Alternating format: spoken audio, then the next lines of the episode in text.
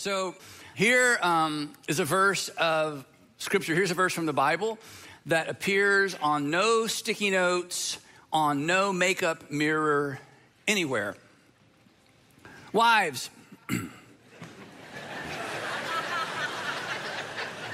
haven't even read it yet. Submit yourself to your own husbands as you do to the Lord. This is not anybody's life first, ladies. Nobody's like, I just got to keep that in mind, right? Um, in fact, I want to just push back on this a little bit, okay? Please don't leave early, okay? Um, what, what an irresponsible thing for someone and potentially dangerous thing for someone to suggest, right?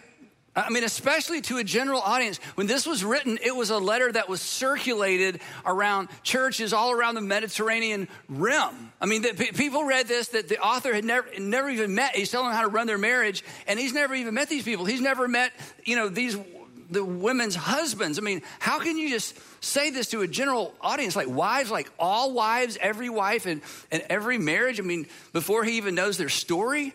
I mean, just submit and you're supposed to submit to your husbands as you know basically to god?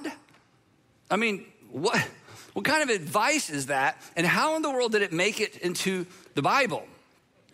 I mean those are, those are good questions right? I mean you've thought that but it's like since the bible i can't ask it so now the preacher's asking it and you're wondering what kind of church is this? So i said don't don't leave early okay but actually, actually, this is, this is why I don't want to leave early. This is actually great advice in context.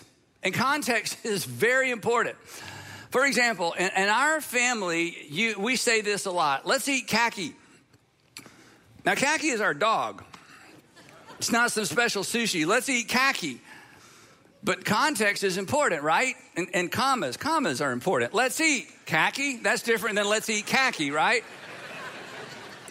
Today we are in part four of our series. You'll be glad you did. Timeless advice for troubled times.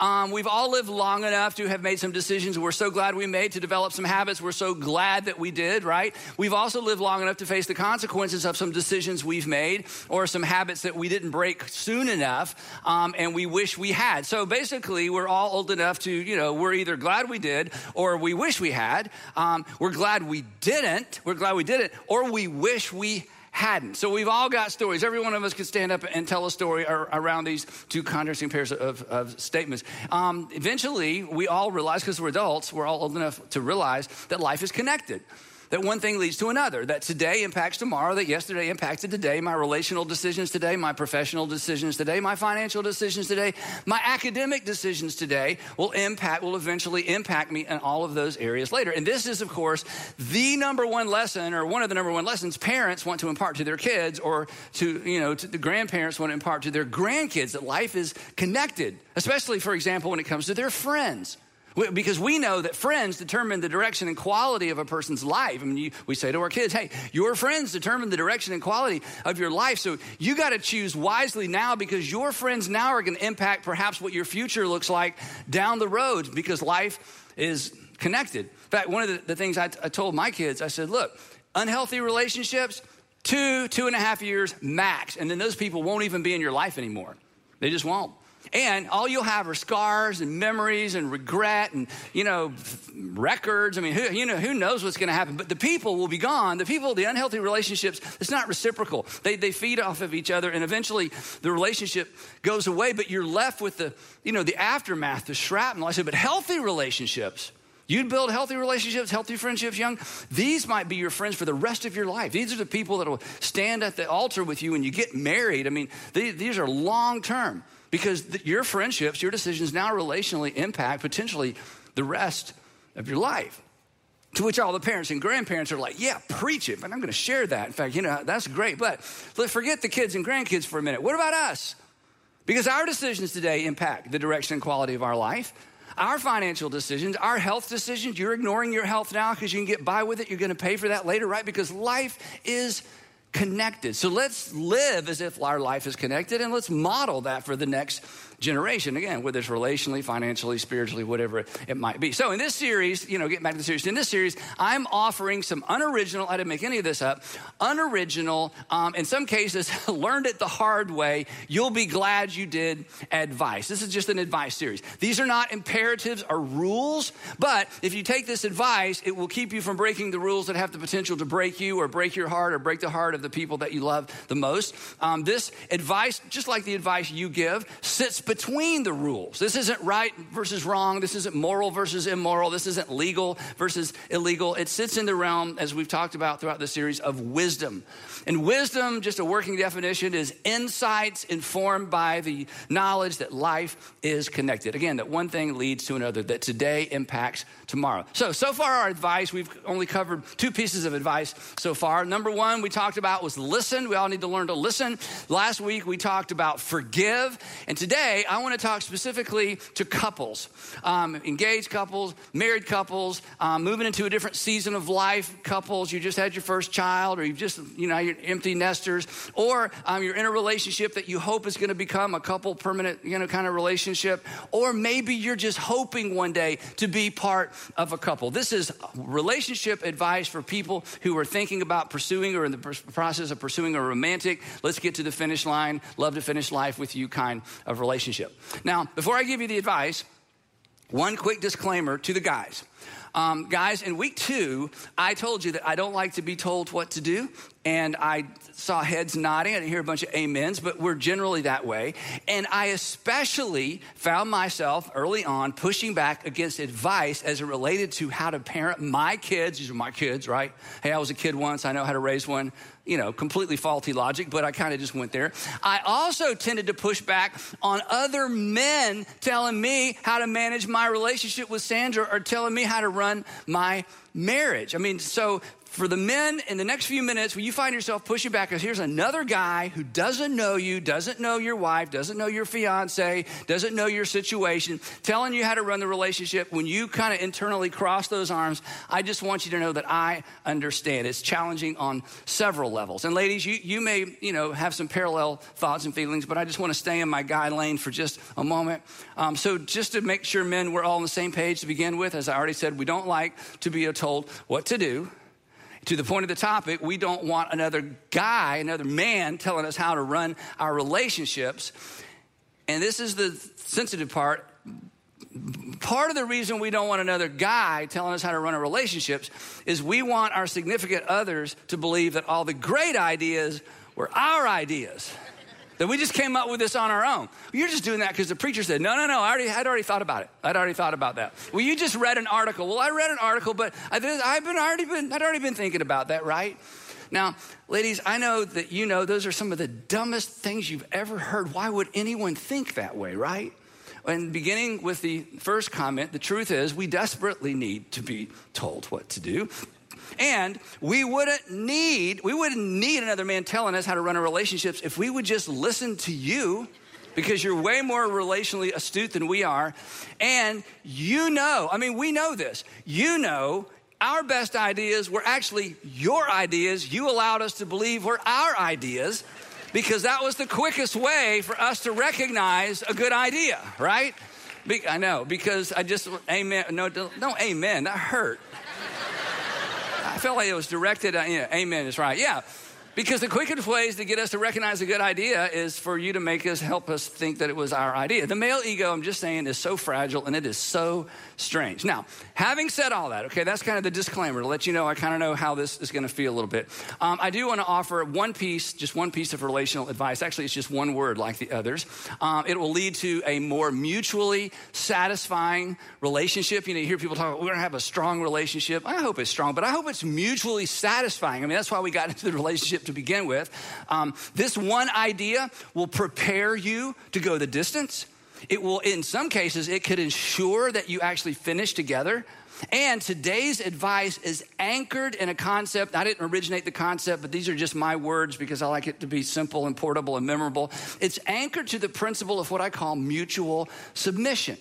Um, my opinion, I think this is the most powerful relational dynamic in the world, in existence, especially as it relates to couples, to married couples, people who want to go the distance together. Um, Mutual submission creates an escalating sense of trust and cooperation. It diminishes suspi- uh, suspicion. Um, it, it, creates, it automatically creates more transparency, less pride, more humility, um, faster apologies, less resistance, less blame. And the reason is, it's because it's mutual.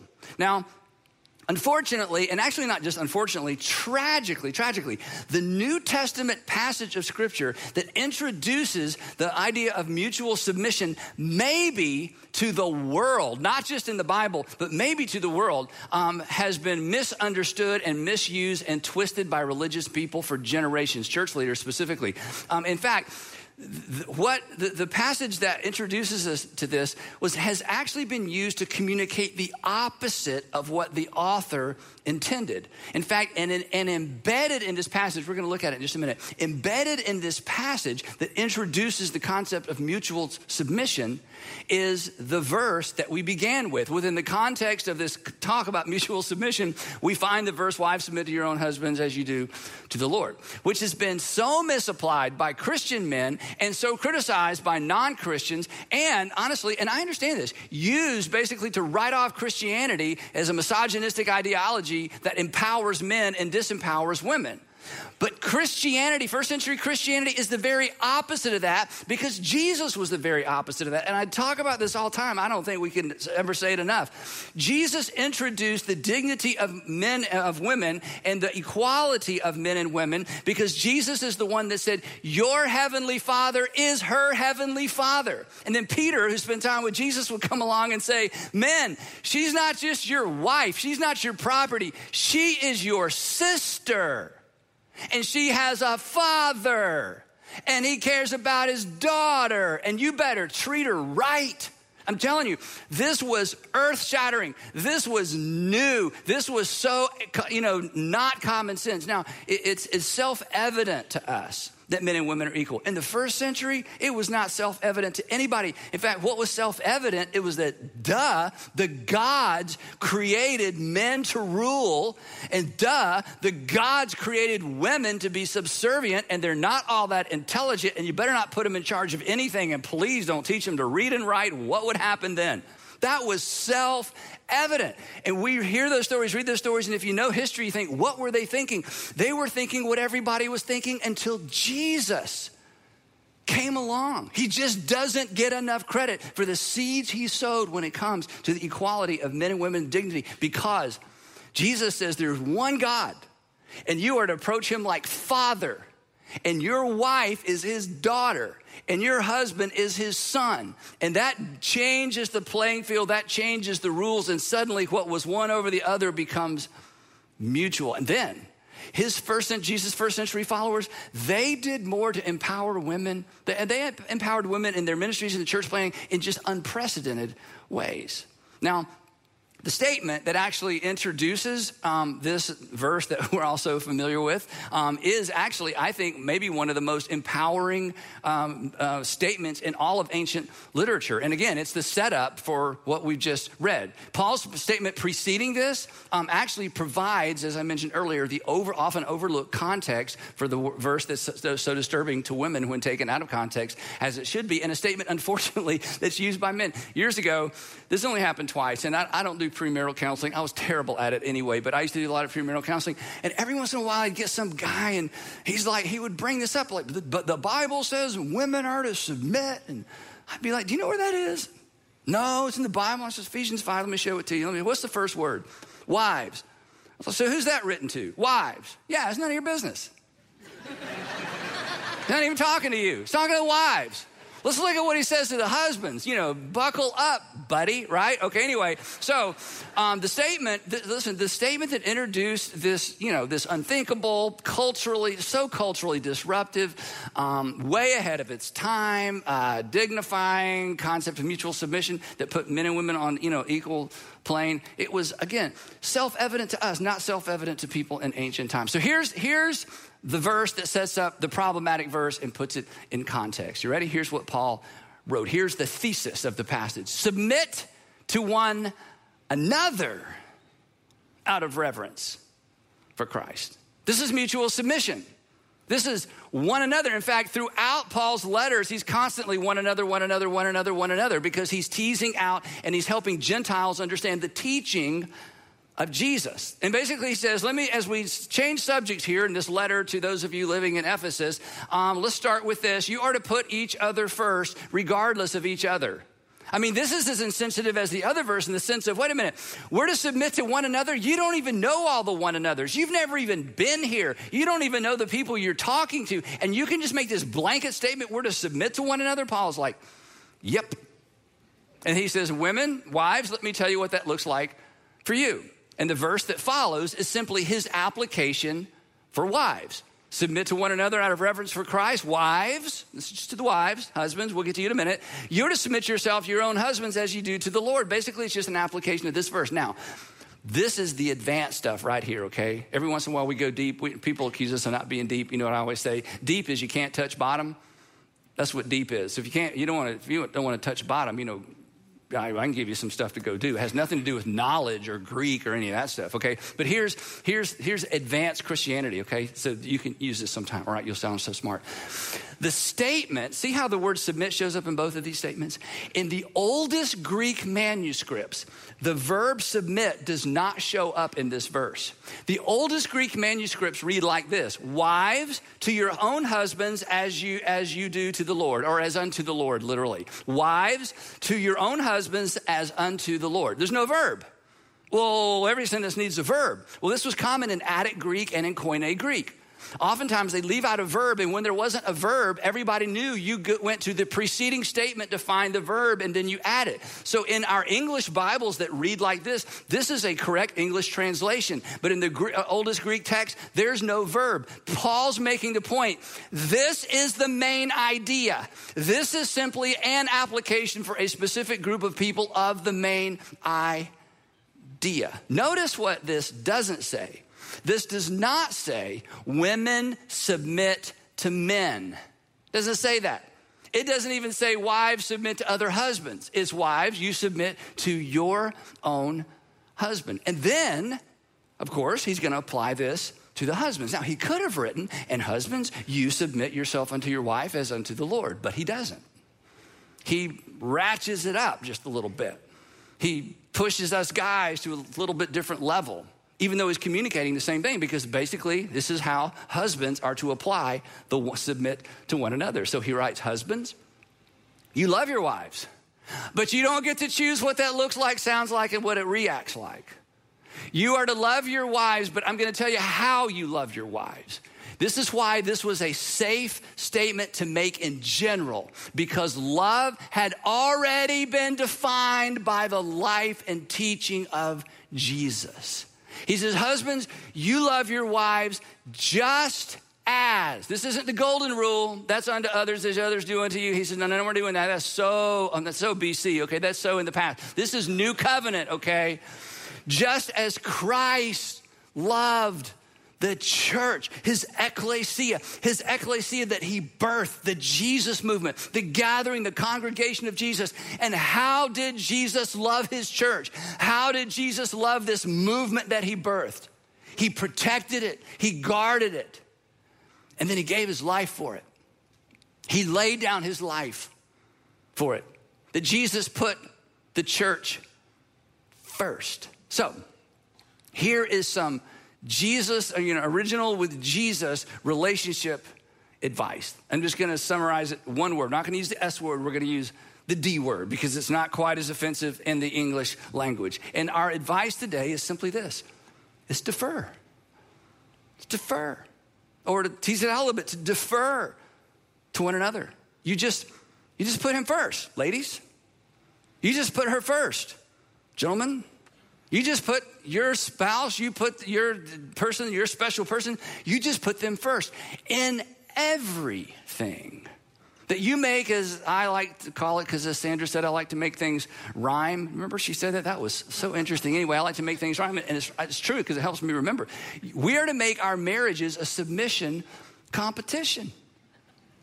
That's it. This is what Paul says. He says, Oh, yeah, you're a Christian? Then you should have make your marriage a submission competition. Literally, here it is, ready. Literally, you are to treat him or treat her as if she is more important than you. Question Have you ever met anybody who's more important than you?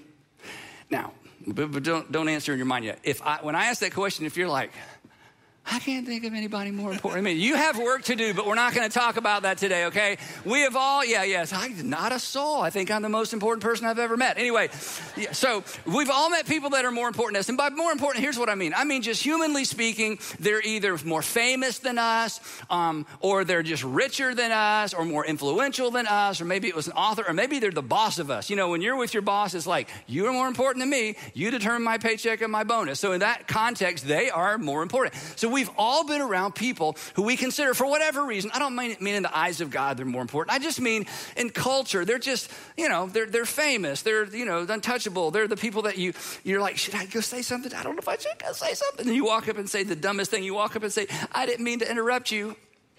Well, you just did. Don't ever say that. I, you just interrupt. Say, I'm interrupting, okay, because you're famous and I just want your honor. Okay, so we've all been around. And do you know what you do without trying? You don't even try.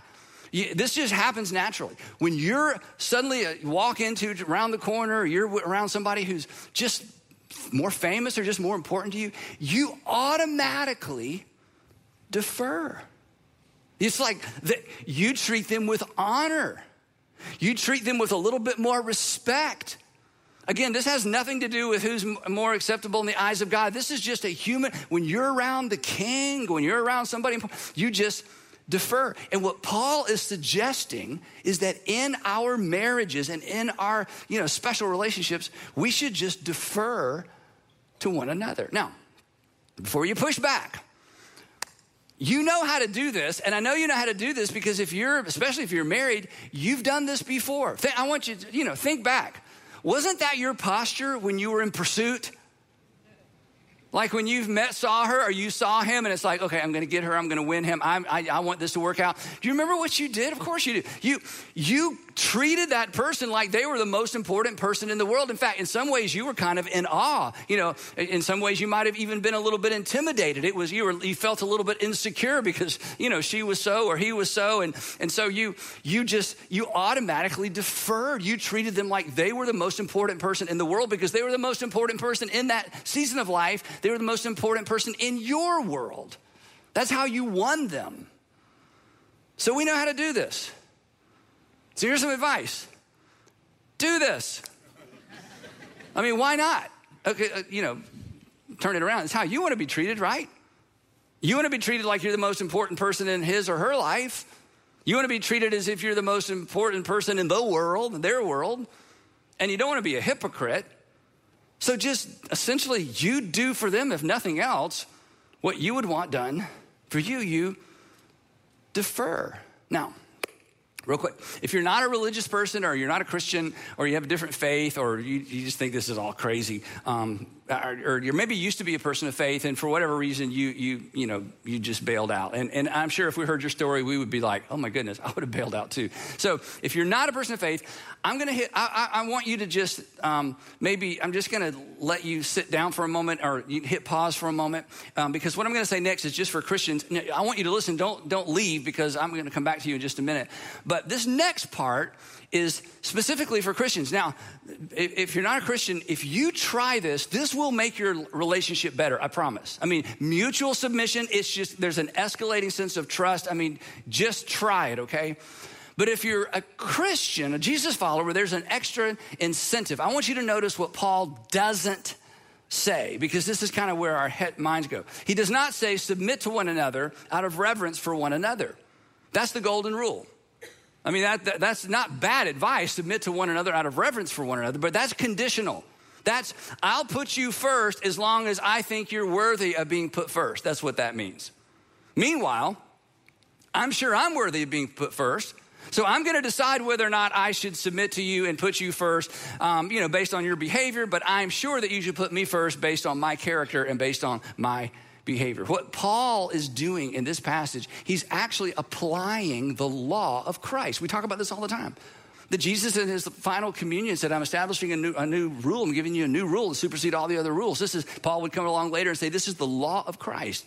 The law of Christ is that we are to love one another the way that God through Christ loved us. I don't just do unto others as I want others to do unto me. That again, that's that's pre-Jesus. Jesus says, "No, we're taking it to the next level. I want you to love other people the way that I have loved you." So what Paul actually writes is submit to one another out of reverence for Christ. And then he applies that to women as unto the Lord. He applies it to husbands as Jesus did unto the church, that we are to take our relational cues from Jesus, not one another. That we are to do unto others, especially in the home, as God through Christ has done for us. That's our marching orders. That's what it means to be a Jesus follower in his letter to um, Christians living in Philippi, he teases this, he applies this, in a, I guess, in a more broad way. And, and listen to these words. This is so compelling. I mean, goodness, if Christians have been doing what he writes next, you know, for generations and for decades, goodness, the, the world would be such a different place. Here's, here's what he writes. He says, and again, these, it's a general audience. He hasn't even met all these people. In your relationships, there it is again, with one another, have the same mindset as Christ Jesus. In other words, let the behavior and the teaching of Jesus govern or dictate how you treat one another. You're to have the same mindset, and he doesn't qualify this. He says, in all of your relationships. And if you want to know what the mindset of Jesus was relationally, do you know what you do to find out what that is? You just follow Jesus through the Gospels. And he just forgives the unforgivable, and he embraces the unembraceable. And he calls out hypocrisy, but he has a smile on his face and he loves people and his heart goes out to people and he weeps for people that he knows he's going to raise from the dead. I mean, his, if you want to take your relational cues from Jesus, Matthew, Mark, Luke, and John, there it is. And what the apostle Paul does in his letters is he helps contextualize that teaching for his Gentile audience to say, we are to one another. This is why his letters are full of one another. We are to one another, one another, not the way we deserve to be one another and not the way they deserve to be one another. We are to one another another one another that reflects the way that God through Christ has one anothered each of us. And if you do, your relationships will be better. The world would be a better place. We're, we're Jesus followers, we're not one another followers. And then listen to what he says next. This is so powerful.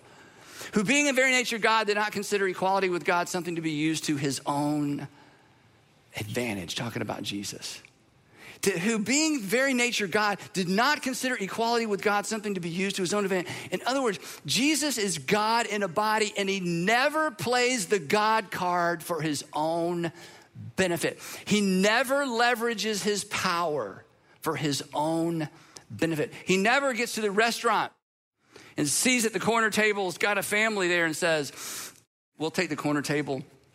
I'm Jesus. It's Jesus.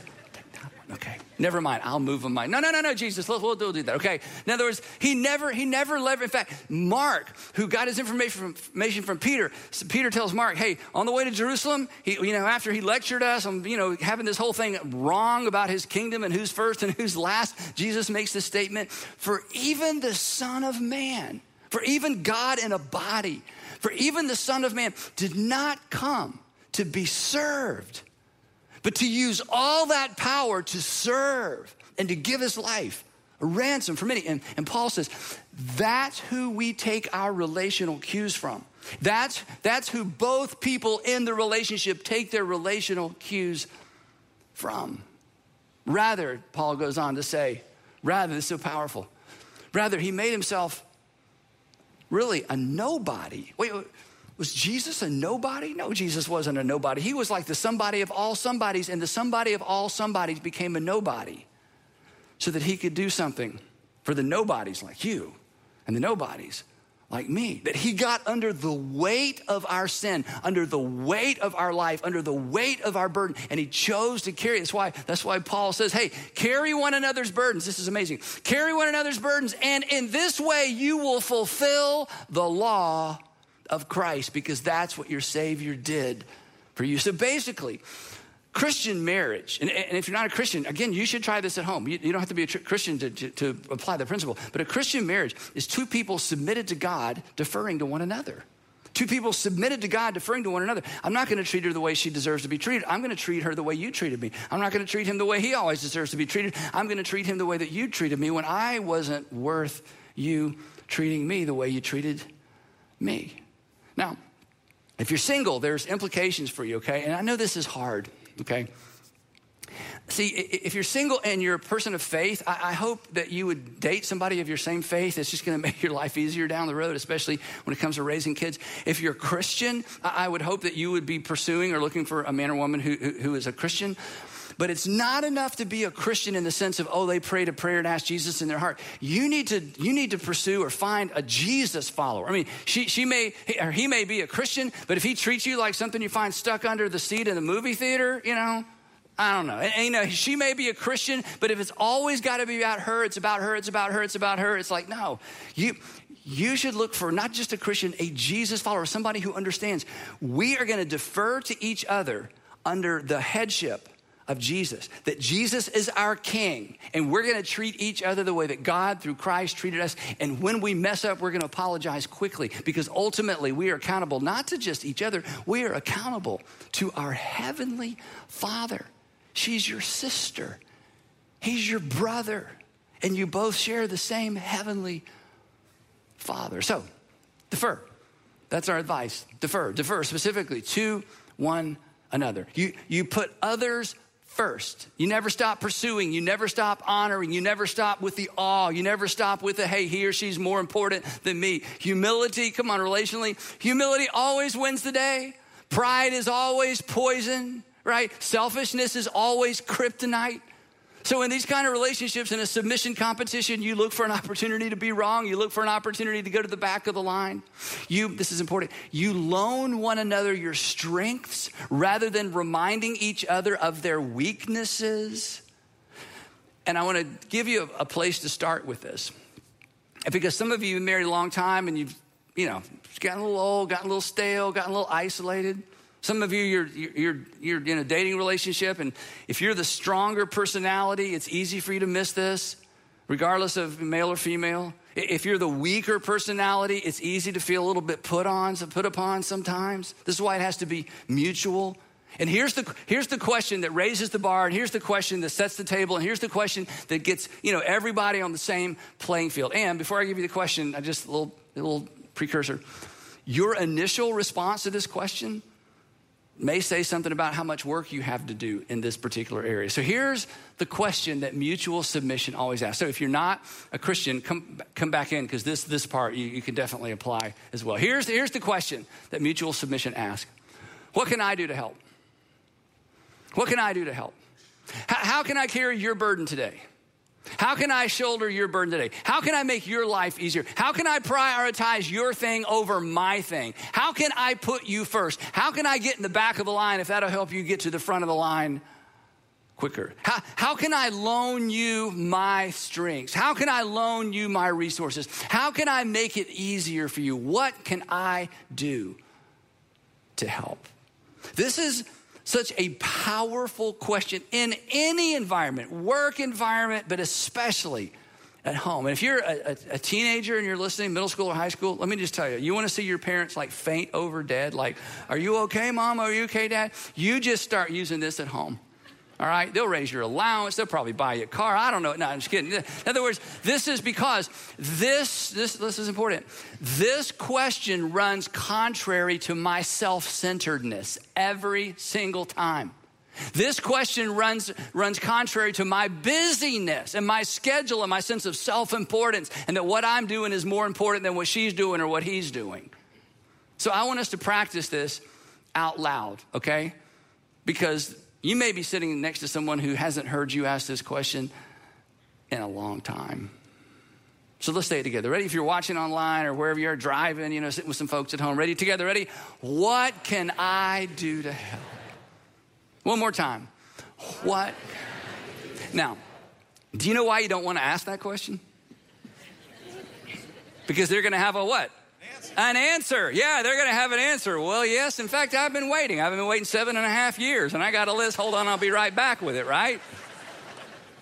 I mean, I'm this. I, I, told you some time ago in another message that I just how much I hate running errands. It's just like I just try to be better. And so I've just initiated this with you know with, with Sandra because because and you know the the best day and I'm just being honest. You know, so don't don't judge me too harshly. The, the the best day is when I say, "Honey, what can I do to help?" And she says, "Nothing. I think I got it all covered." It's like that's amazing. I got credit and I didn't get an assignment. That's like the best ever. Credit and no assignment. Goodness, I love this day, right? How weird, right? How selfish. But you know what? This is, this is the question that keeps you leaning in, bending in. This is the question that keeps the dominant personality from dominating the relationship. This is the, this is the, this is the question that keeps the striver and the driver from leaving the other person in the dust unintentionally. Because this question slows you down. And when it slows you down, it's a reminder of your extraordinary opportunity. You'll say no to you so you can say yes to them. And when you say no to you to say yes to them, and they say no to themselves to say yes to you, something powerful, powerful, powerful happens. And regardless of temperament, regardless of personality, there's something powerful and engaging that happens in a relationship. It's, it's your opportunity every time, it's your opportunity to do something powerful for the relationship. So, Christians, submit to one another out of reverence for Christ. Non Christians, at least start with submit to one another. Christians, take your relational cues from your Savior, who, and this is why he adds this. You take your relational cues from your Savior, who, do you know what he did? who submitted to you, who placed himself under you, who bore your, this is Peter's words, and he was there, saw the whole thing, the whole thing, who bore your sins in his body who deferred to me and deferred to you. And he put me first and he put you first. And he says, Now, I just want you to do for others what I did for you. And I want it to be magnified in that one on one relationship in your home or your future home. It's just another reminder that following Jesus really will make your life better, make you better at life. It'll make you better husband, wife, fiance, friend, boyfriend, or girlfriend. And in the end, you'll have a stronger, better relationship. But best of all, you'll have a more mutually satisfying relationship because it's mutual submission. So, defer to one another you will be glad that you did. And some other people will be glad that you did as well. And for many of you, there are some little people watching, taking their cues from you about their future relationships as well. You'll be glad you did. And we will pick it up right there next time in part five of You'll Be Glad You Did. More timeless advice for trouble times. I'd love to pray for us before we go. Father, thank you. Thank you for inspiring the Apostle Paul to launch, to initiate this groundbreaking idea for Peter, who would come around later and say, It's because we all have the same Father in heaven. So, Father, give us wisdom to know what to do with what we just heard. Father, I pray for the, the dominant part of that relationship that just tends to move on and forget to look back and just think it all just needs to work out for him or her. I just pray they would slow down in the curve, slow down in that relationship, and just make it the daily practice. Honey, sweetheart, what can I do? What, what can I do to help? How, what can I do today to lift the burden off of you? Thank you for sending your son to do that for us in the most dramatic, painful way imaginable. So, again, give us wisdom to know what to do with what we just heard. Give us the courage to do it. And I pray, Father, that you would raise up more and more couples who understand the power of a submission competition as we defer to one another in submission to our Father in heaven. In Jesus' name, amen.